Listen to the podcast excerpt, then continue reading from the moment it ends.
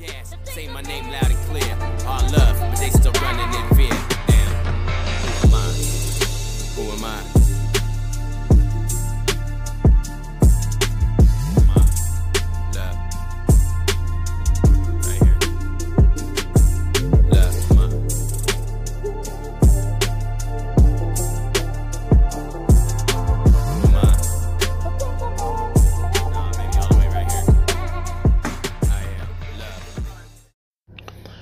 Thank you for tuning in to Our Black Voices Matter. We can't remain silent. We must speak up. So let the conversation begin. Hi, my name is Sabrina Clark Okupanego, and I am the co founder of Niche on Demand. Niche on Demand is a production company, and we are where Black creativity, culture, and capital meets.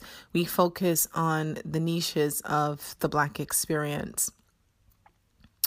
I've been watching around the world as protesters gather for justice to be done about the murder of George Floyd. And when I saw everyone respond globally to ensure justice was served, I felt joy because there was such a solidarity for support and people recognized the need and the urgency of voices being heard and the justice of this man's life not being in vain. I also felt concern because George Floyd is not the only person to experience murder because of police brutality. The list is very long between Breonna Taylor, Ahmaud Arbery, Sandra Bland, Eric Garner, Philando Castile. There is quite a long list of people who are no longer with us because of police brutality. And because of that, it it it sort of questions protest. Does protesting work? Should we be protesting or should we just be burning everything down? I believe in protests. I believe protests are effective. I believe protests work. And I believe the Black Lives Matter movement has been putting in the work for nine years now. And what we're seeing around the world is because of the work that they've put in. I think protests are the voice of the streets. And when the street is talking, we need to listen. The streets always talk, the streets always go first. The streets have always been organic. It's formed into rebellion, a movement, and then it gets structured. I remember when Black Lives Matter first started, there was a lot of people, a lot of elitists, I'll put them in that category, who made comments because they were young people. They made comments because they didn't feel like the movement was structured, that it had any guidance, that it needed leadership. And that wasn't the case at all. The movement was structured because it was organic. The movement was structured because young people were collaborating in the way that they do now. And because of that, because of the organic and collaborative nature of their movements, we're now feeling the impact of the world around us. So I believe that protest is extremely important. And I believe that without protest, without people taking the street, we wouldn't be where we are. We wouldn't be where we're going, and we wouldn't have had the results that we've seen. I also understand why people are looting and why things are being burnt down. I have to say, I don't know how the parents of all of the victims of police brutality who are no longer with us, how they're able to manage and survive. I'm a person of faith, so I can only say that I'd be able to do that because of the grace of God. Because my immediate reaction would be to burn everything down if I lost my child. I can only imagine what parents are thinking and feeling. There is a pain that's being heard loud and clear. And when you are in an environment where everything that you've worked for is taken away from you, or you're trying so hard but you can't get a handle on anything, or you are existing in a space that you can never own, then burning it down and looting is what happens. I understand it. I understand that pain. And I understand why some individuals feel that that is the only option they have. Is that my preference? No. But would I judge someone for doing that? No, I don't.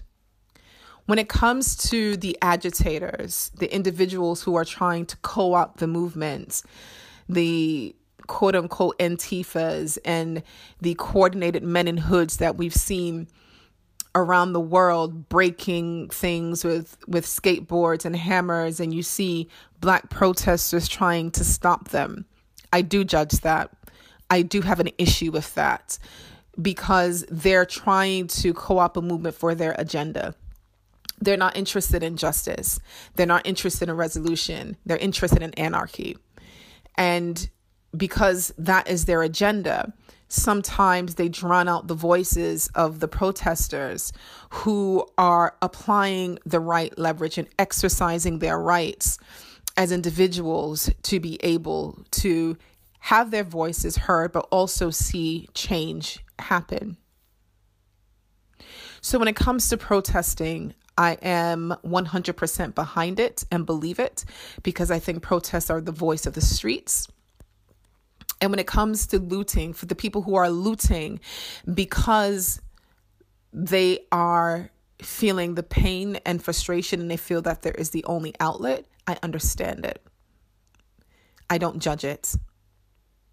For the individuals who are about anarchy and agitation and, and who are trying to co opt this movement or this time for their own purpose, I have a problem with that, a big problem with that. And we've seen that in history before in South Africa with apartheid. We've seen it, it's been done. It is a playbook, and that needs to stop. I don't think it ends at the protest. I think through any transformation, any change to be sustainable, to have goals and objectives, there are multi levels of strategy that needs to happen. So you have the protesters who are protest protesting. You have the activists who aren't protesting in the streets but are protesting in government. You have lawmakers. And for me, as a business owner, I'm particularly interested and passionate about economic empowerment. And I think econo- uh, economic empowerment is a source of leverage, of power, and influence.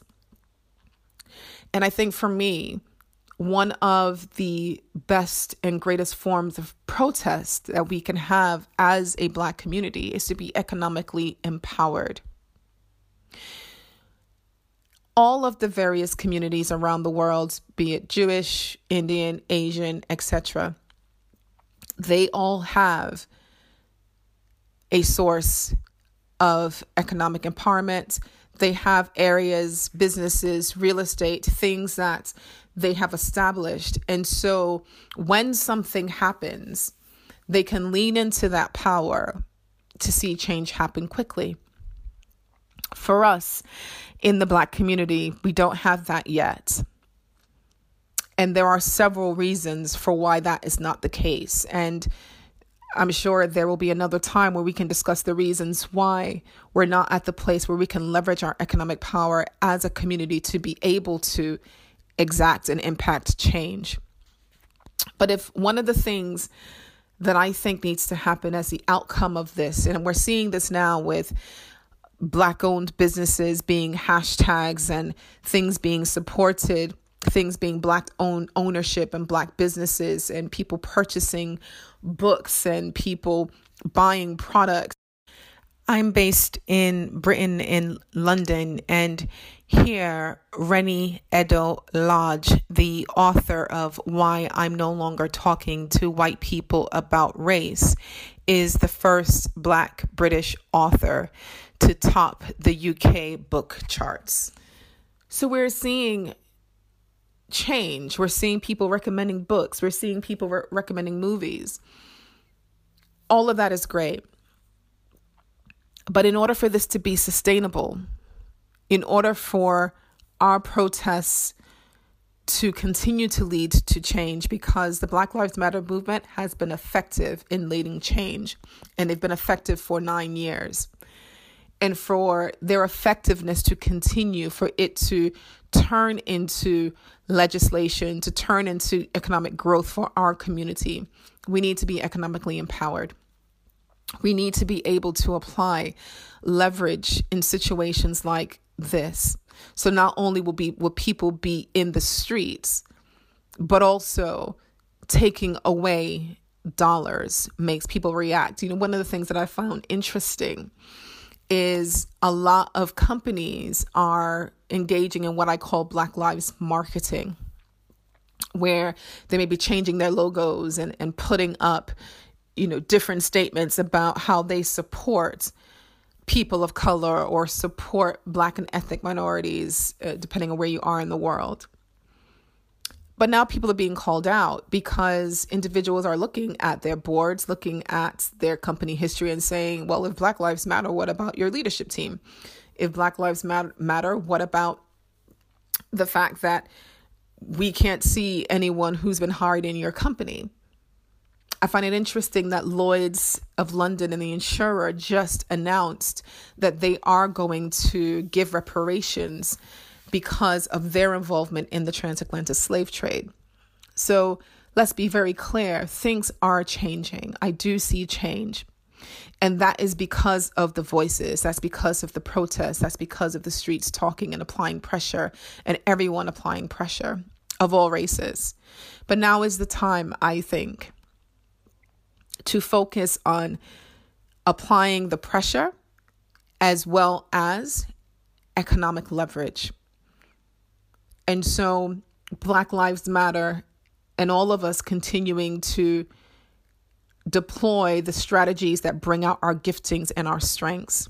So, for people who are protesting, who are out in the streets, who can do that, protest it. For individuals who are the business owners who our form of rebellion is to build our own and to provide product and service to our own, we do that. For the people who are the legislators, who are the lawmakers, who are in those institutions, write those bills. Now is the time for us to come together as a community to really make sure that when we look back in 2020 that we have built a legacy of economic empowerment and an ability to be coordinated in our efforts from the streets to the businesses to lawmakers to corporate environments. So the next time we demand change as a community, it happens immediately.